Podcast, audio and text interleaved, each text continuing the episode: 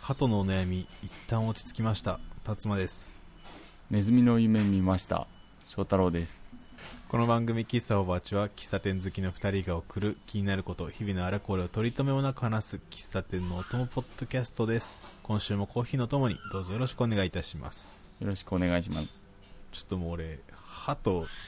平和の象徴として今あんま見れてない本当隣の部屋が空き家で空き部屋でおう半年ぐらい前に出てってしばらく空き部屋で静かでいいじゃない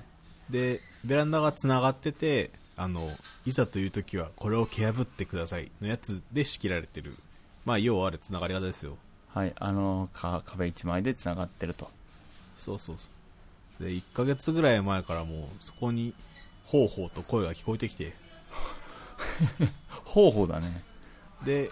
もう日中もうちのベランダに飛んできたりししてたからあうちのベランダで目が合ったりすればこうちょっと大きく手を叩いて威嚇とかしてたんだけどあやだねベランダからの徐々に奴ら慣れてくるのようん慣れてくるってのは威嚇にあその隣のベランダがもう安全地帯だからおおう、奴らからしたらうんうんそこに集まってくるようにうちにもちょっとずつ入ってきてうんうん掃除なりなんなりストレスフルな毎日を送っていたわけであでもうありとあらゆる対策をしましたよあああありとあらゆネッるトで見かけるもろもろをほうほうほホームセンターに行っては鳩対策グッズないですかと聞いてう、うん、なんか鳩が嫌う匂いが出てるタブレットみたいなやつ紹介されたからちょっとそれー3つずつぶら下げてみるとかはいはいぶら下げたりとかタブレットキラキラしてるスパイラル状のものをぶら下げてみたりとかそんなんだ CD とかおなんか CD みたいなのの応用なのかな CD だうとん面が固定だからい一方向にしか行かないけどなるほどスパイラルでねじれてると全方向的確かに確なかに感じなんだと思うんだけどまあ意味ないはいやつらはずぶとい聞かないうん聞かない聞かないんかあれら聞かないのかでまあしびれを切らしてもう最上位の忌避剤って言われるものを買ってうんうん忌避剤忌避ね、はい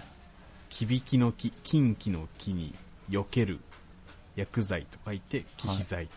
はいはいはいジェル状のもので調べたらおおよそこれがほとんどだったから多分この歯と忌避剤シェア80%ぐらいを占めているであろうハートジェルってやつを買ったのよあらなんか平和な名前 かわいい名前でシアナンバーワン鳩が止まるところにそのジェルをね置いておいてしたらそれを鳩が踏んで、うんまあ、鳩がここは不快だと学んで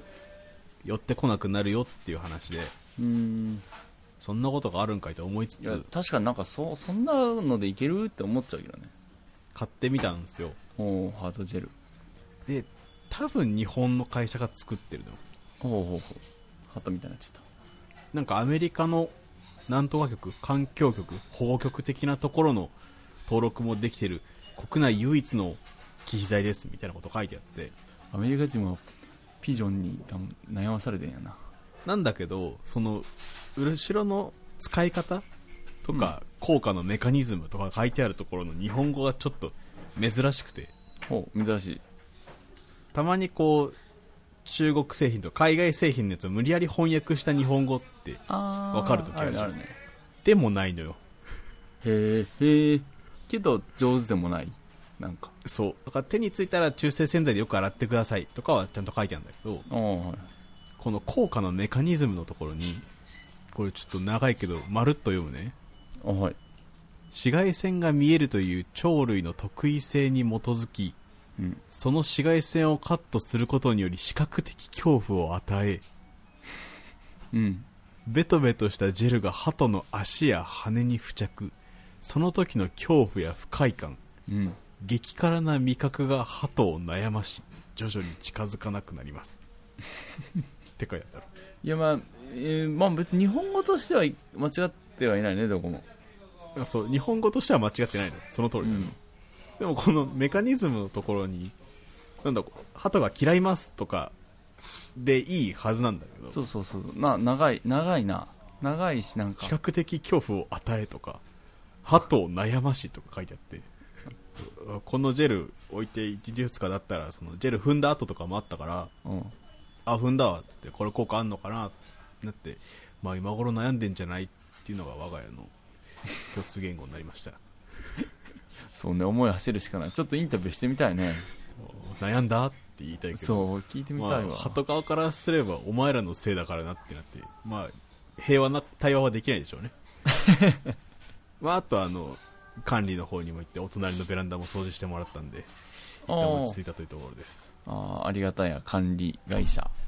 管理事務い所よやー無事ありがとうございますかったですということではい今週もコーヒー一杯ほどお付き合いください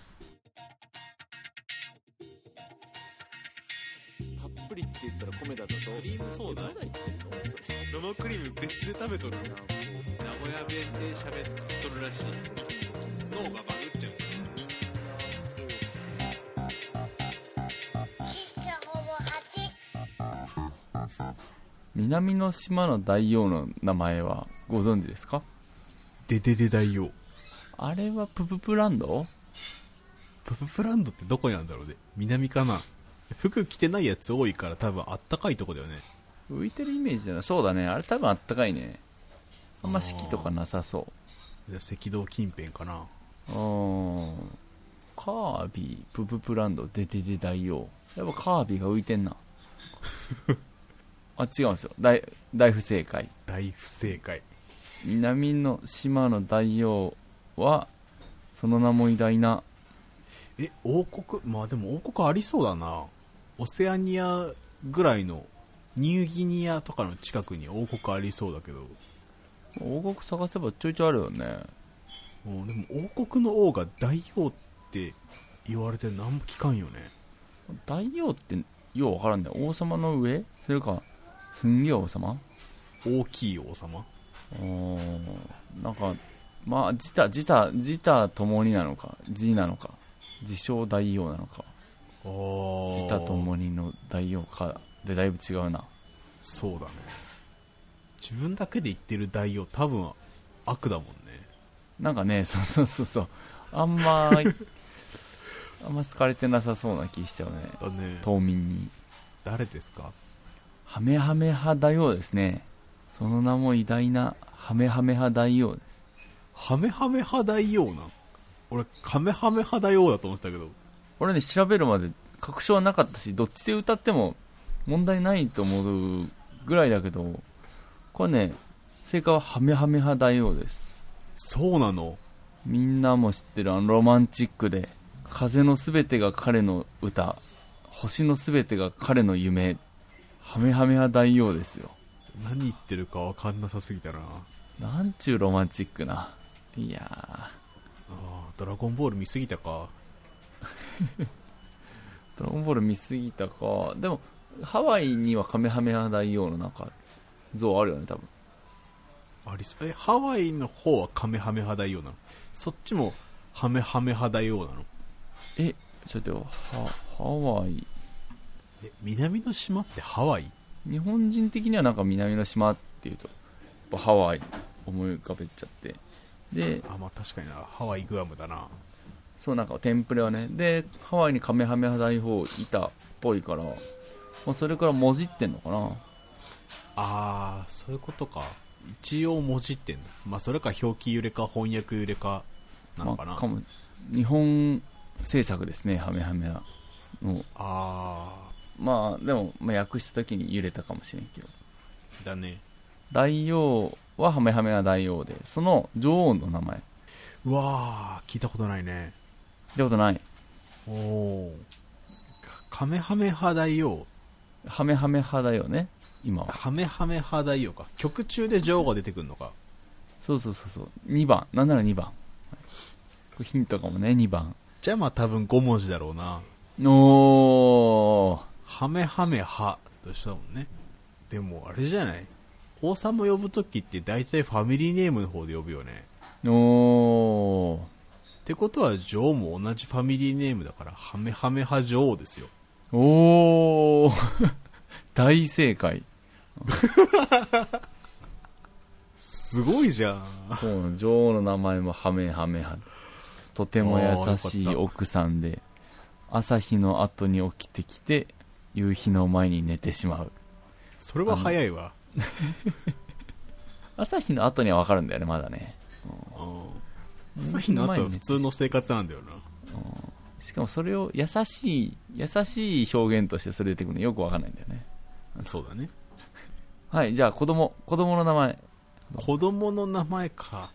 いやこのタイミングまあでもあれだな王子とか王女の時はここで急にファーストネームで呼ぶんだよな大体おーだってそうだもんねウィリアム王子とかってファーストネームだもんねあれ確かにな変な通例だよねもう分からん何あイギリスしか例がねえあと兄弟がいたりするとまあファーストネームで呼び分けるしかないのかそうね兄弟いたりするからだよな、多分子供は一人っ子ですかうーんと歌詞3番で子供らって言ってるからラか複数いる気がすんなこれあーじゃあなんか割とステレオタイプな名前なのかな典型的なというかよくある名前太郎ぐらいほのほうほうほう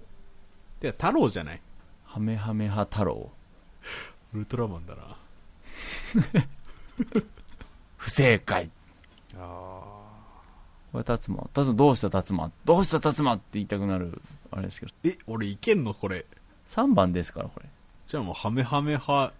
まあまあまあまあそういうことですね子供の名前もハメハメ派ですね通例から外されて難しかったです あ納得してない学校嫌いの子供らで風が吹いたら遅刻して雨が降ったらお休みでいいですねいいですね南の島まあハワイかもしんないけど日本から見る南の島割と赤道近辺にあるからうん四季とかじゃなくて寒季雨季とかだから多分雨季来るたびにめちゃくちゃ休み長いってことでしょそうだねゴールデンウィークどころかでも雨だからあんま楽しめないよねうーんまあでも雨季があるとこは結構雨のハードル低いかもねもう想像でしかああでお出かけするハードルも我々よりは低いのかそうそうサッカーはもちろあんりえそう野球とかまああとなんだろうドッジボールでも雨やっちゃうみたいなああすごいじゃんみんななんかうちの中で FF 全部やるとかでもいいと思うんだけどな運動会も別に雨でも結構みたい運動会雨で結婚したらお休みじゃなくなるねなうわあでもやすうわーどっちだろうな運動会取るのかな雨の休み取るのかな風で遅刻して雨で休めたら休みそうだけどねそれうん休みそうだけどね、うん、むちゃくちゃな家庭だな今んとこそうだね大王だけはロマンチックでいいけどあとおはーお遅起き早寝と学校休みがち晴れの日子供が友達と遊んで帰ってきて夕暮れぐらいに帰ってきたらママ寝てるんでしょもう寝てる寝てるもちろんもちろん夕日の前団らんの時間は朝かなでも王族だからさもうなんかその子供の面倒見るのは別なんちゃうわあドライだウバがいるやつだそうそうそうあゾルディック家みたいな感じで育ててくれたのは五島みたいなー殺し屋だはい最後南の島に住む人はうん南の島に住む人の名前名前もうこれサービス問題ですねもうこれはね惰性だな考える余地すらない気してきたな ここでハメハメ派じゃなかった時を考えたら僕は怖いですハメハメ派です正解ですああよかったよかった覚えやすいがややこしい会う人会う人ハメハメ派誰でも誰でもハメハメ派どういう国だいいい歌ですねハメハメ派って人名じゃなかったんじゃないそもそも ほうそのこれを書いた人が異国に遊びに行ってうんしたら、まあ、そこの土地の人が「まあこんにちは」のテンションで「ハメハメ派」とずっと言ってたとうんいろんな人が互いに「ハメハメ派」ともう挨拶というか挨拶現地の人は挨拶のつもりで言ってんだけどはいはいこの曲を書いた日本の方はそれをお互いの名前を呼んでると思っちゃってああおいおい心の島全員ハメハメ派じゃないかってなって、まあ、王族に会いに行っても同じですとあーまあ変わった島ですことさあ曲にしようで出来上がりですよおー出来上がったねいやありえるなそれ学者っぽさあっていいね学者っぽさ民族学なのか言語系なのか分かんないけど歌にする歌謡曲にするあたりが歌謡曲じゃない子供の歌かあたりがちょっと学者感怪しいがまあまあでも遊び心だねあー俺昔昔家族旅行ちほんとちっちゃい頃小学校低学年ぐらいに家族旅行行く時に飛行機に乗るたのようんでなんかうち5人家族だから3人席にお父さんお母さんお兄ちゃん乗ってあと残り2人席に俺とお姉ちゃんが座ったのうん2人席じゃねえな残りの3人席か33のところに12345人乗ってだからあと1席違う人が乗ってておうその人多分英語系の人でおうで CA さんが来てその人に喋りかけるわけおう男の人だったから多分 CA さんは「エクスキューズミーさ」って言ったんだけどうん「えあの人エクスキューズミーさんっていうの?」って言って俺とお姉ちゃんで盛り上がったのを今思い出しましたね「えエクスキューズミーさんって呼んだよ」みたいな聞き取れるレベルなんだけど名前かと勘違いするいいラインですねそうなのよなんかフレーズとして聞いたことあったんだよね「サンキュー」「エクスキューズミー」「アイムソーリー」とかその辺は ああフレーズは知ってて「エクスキューズミーさん」の男性につける語尾の「さ」「さ」だよねあれを継承の差だねうん言ってたんだろうけどなんか飛行機降りてからテンション上げ上げでお母さんに話したら違うよって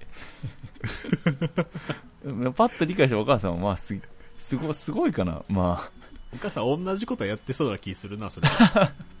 まあねかもね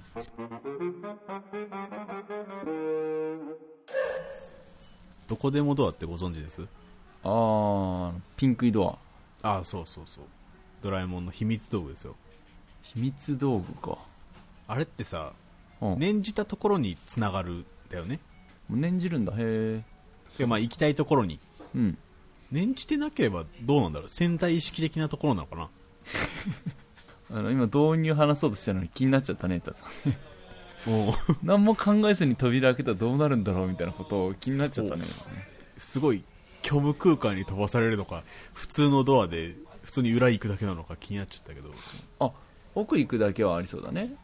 あと、んランダムせランダム説も潜在意識とかって拾ってんのかなじゃないと静香ちゃんって行かないもんねああランダムだとしたら確率いかれてんなって思うし結構答え出たねまあアニメ的にそんなドッキリが起きちゃったでもいいけどまあ潜在意識説あるなあれってさドラえもんが出してのび太くんの登場人物がどっか行きたいって言って開けてそこに行く描写はよく見るけど、うん、うん、到着側の描写あんま見んじゃん急に現れた側あ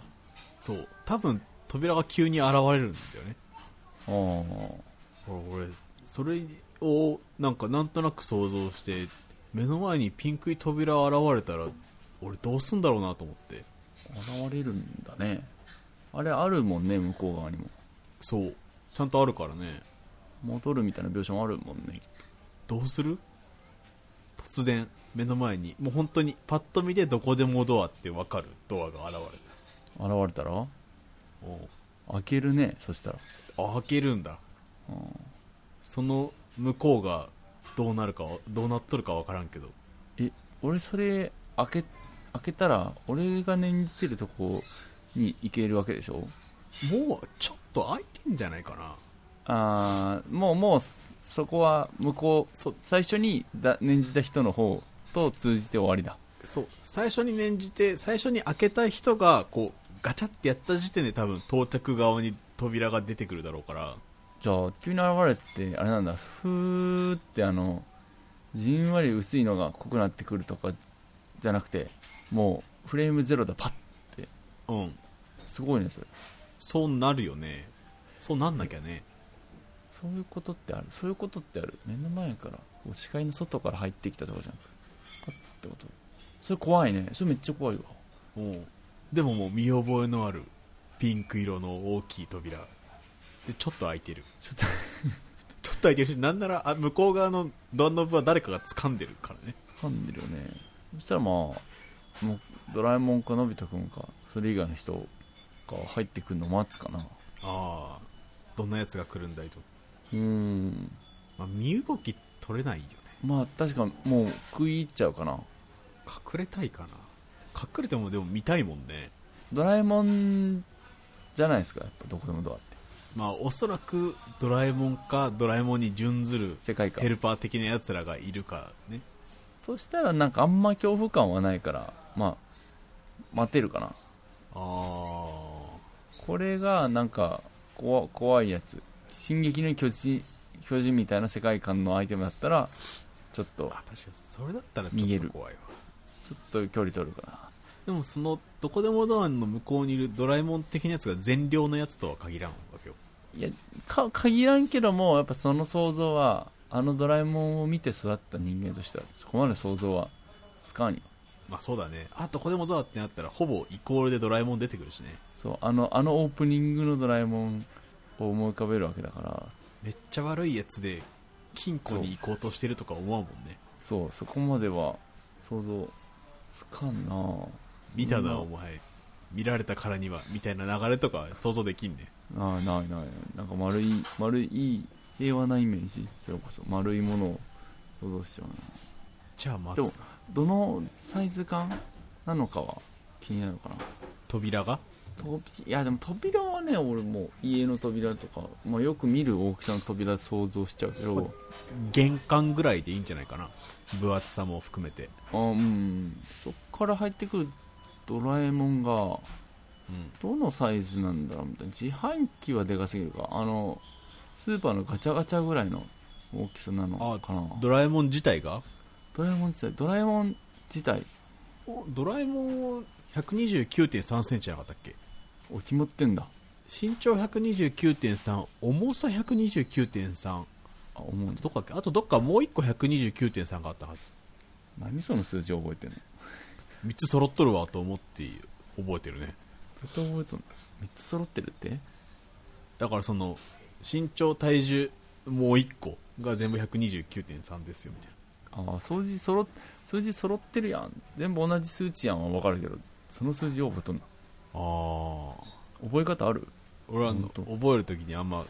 語呂とか必要としない側かもしれんあ本当すったんだいいいいなあまあそんくらいだから俺らからしたら、まあ、見下げる高さなんか、まあ、ドラえもんはまだ分かるかああいう特殊な生き物だからのび太くんとかがさうんなんかさ、まあ、言っちゃうとさ人が中に入ったのび太くんの着ぐるみとかあるわけじゃないですかああそういうのに入って出てくるのび太くんが実際の同じ同じこの空間にいるのび太くんとかアニメのキャラの思いつくやつだからあのサイズ感ああうんわかるわかる人間より一回り二回りでかくなっちゃうよねそうそうなんかもうなんか太いと、うん、あれくんのかなそれか本当に自分らと同じ手足の太さののび太くん来るのかなは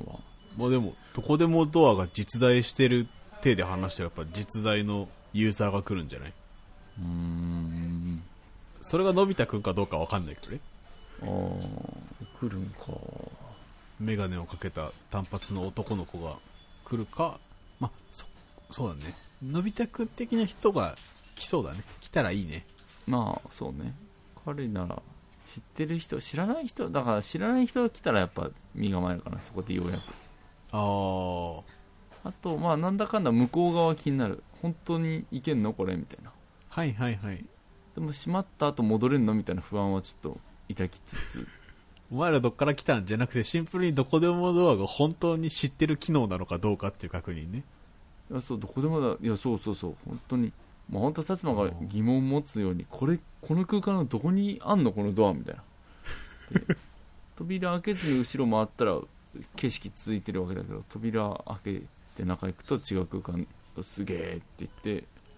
でもこれなんかまたぐのはちょっと怖いみたいなああ確かにまたぐの怖いわで来れるんかなこれみたいなまたぐのめっちゃ怖いなそれまたぐのちょっと怖いよねパラレルワールドぐらい行っちゃいそうな気しちゃう恐怖だなそれやっぱ結構勇気いるかんのび太くんぐらいあの何も考えてない人にいいいいのかな、まあ、ドラえもんと一緒にいればいつでもどこでも行けるからいいか確かになどこでもドアで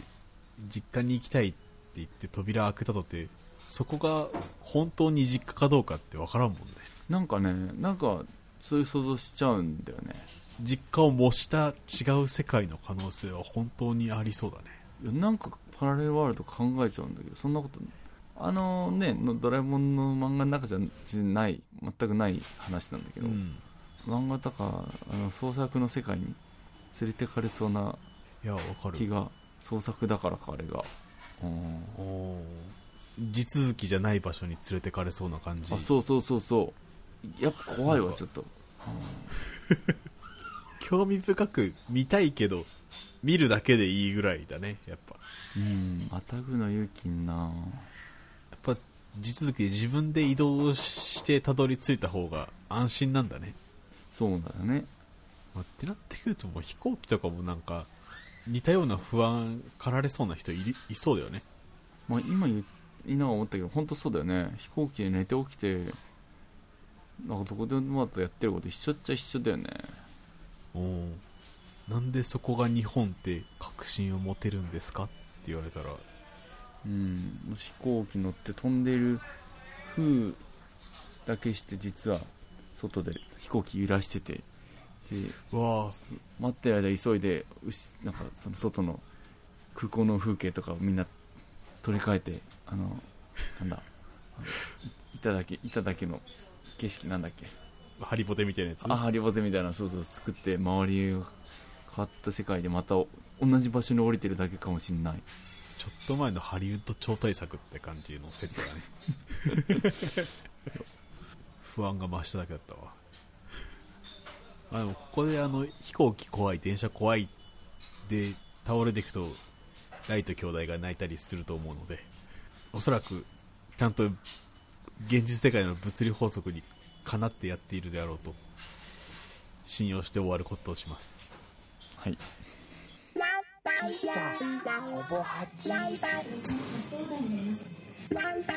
好吧，还听。エンディングですうい今週の喫茶はですねマクドナルドですはい先日4月26日からマクドナルドであれはなんて言うんでしょう喫茶メニューでいいのかな喫茶っぽいメニューかなうんが始まりまして、うんうんうんまあ、先日我々オールドマックの話をしたらそうねしたらあのマドラーさんからねこれはほぼ8案件じゃないかっていうことで教えていただいてまああれだね聞いたんだろうねマクドの中の人があのおばあちをえすごいじゃんそうだと思ってるよ俺はでもね可能性はあるのよ本当まあ、マックのこの喫茶の喫茶マックっていう書き方しててうんそのクリームソーダとかコーヒーゼリーパフェとかあるんだけどそこのカップにね喫茶マックって書いてあるのうんうんそのフォントがね近いんだよね近いんだ マジおあるぞこれはまあ別になんかねその天下のマック様が我々のポッドキャストを参考にとかみたいなのを言うのはばかられるのはねすごくわかるところなのでおっぺんに言わなくていいとは思うんですけど、そうでこの喫茶マックメニュー3つではいえクリームソーダとうんコーヒーゼリーパフェとうんプリンパイですああでまあプリンはいつものこの間なんだ甘い系のホットパイはこの間いちご大福だったのかなああそんなんやってんのか季節ごとに変えてみたいうんなパイなんだまあマックもようやく喫茶店に気づいてしまったとうーんいうところで、乗っかってんな流行りにメニューもなんかこうかもなく不可もなくぐらいの線でクリームソーダもあのさくらんぼは乗ってないしああ確かにねさくらんぼぐらいねそしてもいいけどまあこのメロンジュースとクリームもともとあるあのソフトクリームとソフトクリームだね使えるできるやつでやりましたっていう感じでしょう かマクドナルドさんなんだろうわかんないけど俺らうがった見方をしてしまっている気がするうんまあまあまあまああの喫茶店好きがこれで一人でも増えると嬉しいですけどねああそうだねそれはもちろんですよ喫茶店好きがね増えてそう世の喫茶がより長く続けばいいなと思ってますこの喫茶マック多分数量限定とか、まあ、なくなり次第みたいなところだと思うので興味なかったらぜひお早めにえっ、と配信よりは少し前4月26日から始まっておりますそう、まあ、多分あのスタバのメロンフラペチーノと同じぐらいの勢いでなくなると思うので本当そんないいにところです急げ急げで時を同じくしてですね4月26日ほうからえ米田コーヒーでほうブラックモンブランコラボが始まりましておお米田コーヒーの白ノワールですか白ノワールとクロネージュですねあそ両方両方両方マジかあのデザートデザートデザートお菓子デザートケーキ、まあ、白ノワールとクロネージュですよとブラックモンブランブラックモンブランはどこだこれ九州のアイスだよねああ九州かはいはいはい佐賀だ佐賀県で誕生っていやーこれうまいんよそううまいのよブラックモンブランうまいんよ安いしうまいしそう安いんよ当たりとかもあったんだよね前今はちょっとどうかわかんないけどあそうなんだそう、まあ、これの白ノワールクロネージュはまあ間違いないでしょうといや間違いないよねいや間違いないわ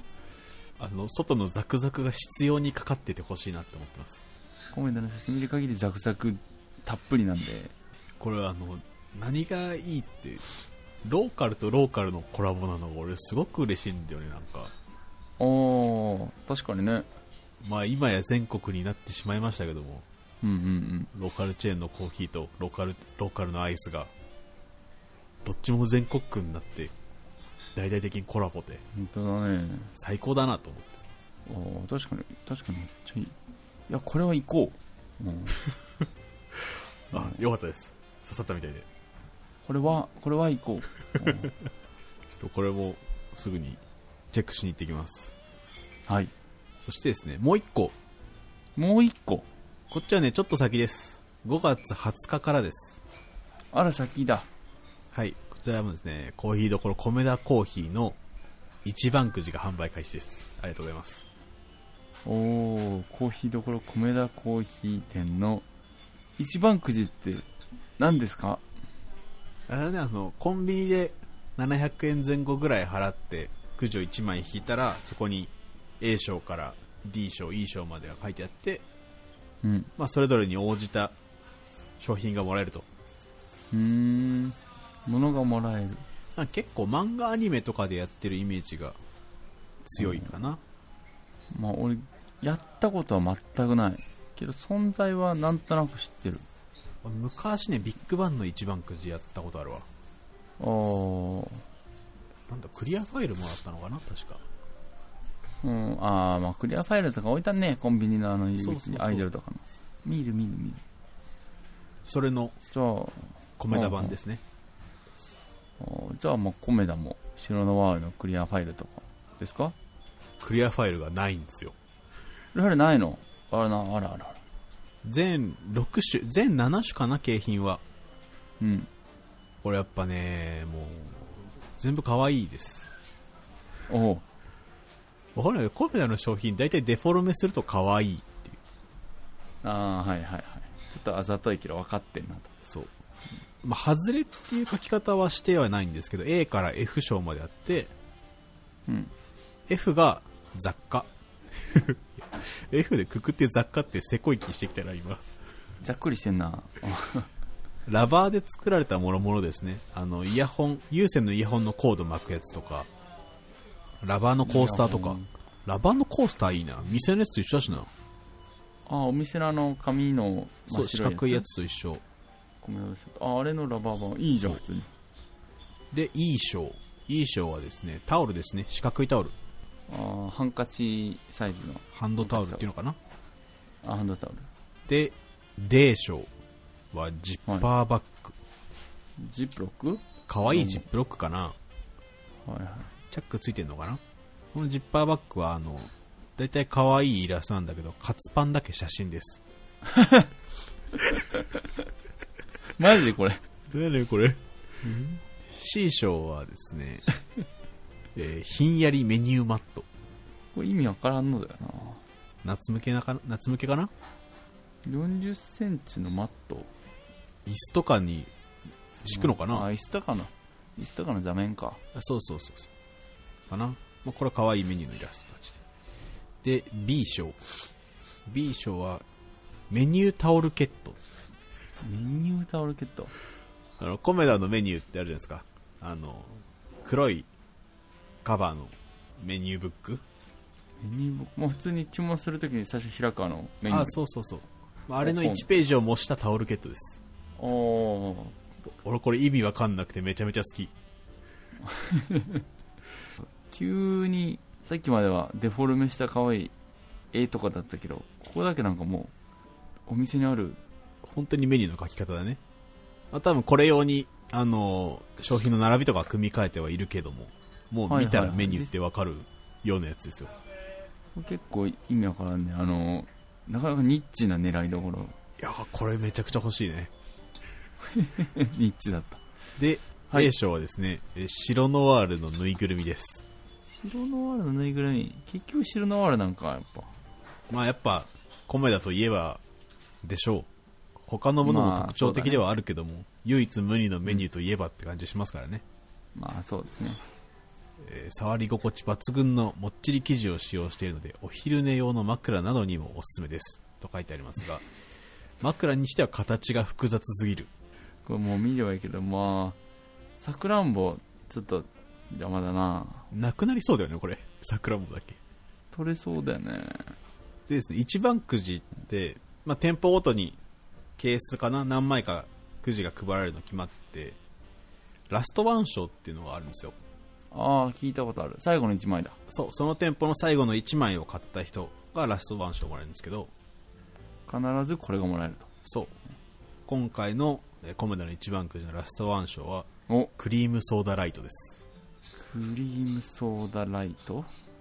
そうあのコメダのブーツグラスに入ったクリームソーダですよああ見た目はもう商品とまんま同じもうまんまブーツグラスのクソクリームメロンソーダの上にソフトクリーで多分サイズもね2 4センチって書いてあるから多分ほぼほぼ原寸ぐらいムおおそれが光ります光る光る緑の光なんですそう、かねみ緑に光るんですよクリームソーダクリーム光るクリームソーダですよいや確かにえー、それそれなんかあざといけどいいねコメダが真面目にやってんのクリームソーダ光るわけないんだいいですねこれ欲しいんだよねいやーこれもうクリームソーダライトいいねラストワン賞としてすごいいいまあちょっとなんとかお金を工面してファミマに張り付いてたくさん買おうかなくじそうだねこうファミマって決まってんの あ一番くじどうなんだ一番くじ展開してるのがファミマのイメージがあるけど他のコンビニもやっとてんのかなローソンとかでやってんのは別なんかえー、あうん取扱店にファミリーマート一番くじオンラインって書いてあるわ、うーんまあ一番くじでもものによってはセブンとかローソンで取り扱ってるものもあるのかもねなるほどこのラインナップはファミマとかかもねうんちょっとわからんが、なのでまあ詳しい人教はいえてください、あとあの、ラストワンクリームソーダライト手に入れたけど、うんっていう方が、もしいれば、わざわざラストワン賞買ってうんおるかなたまたまやってみたらラストワンだったんですよっていうパターンもあるかもしれないので、そしたら、まあ、あの、どこでも行くので、はい、お声掛けください。はいお願いしますということで、喫茶おばちでは番組の感想、2人への質問、好きな子供の歌、好きな秘密道具などなどを募集しております。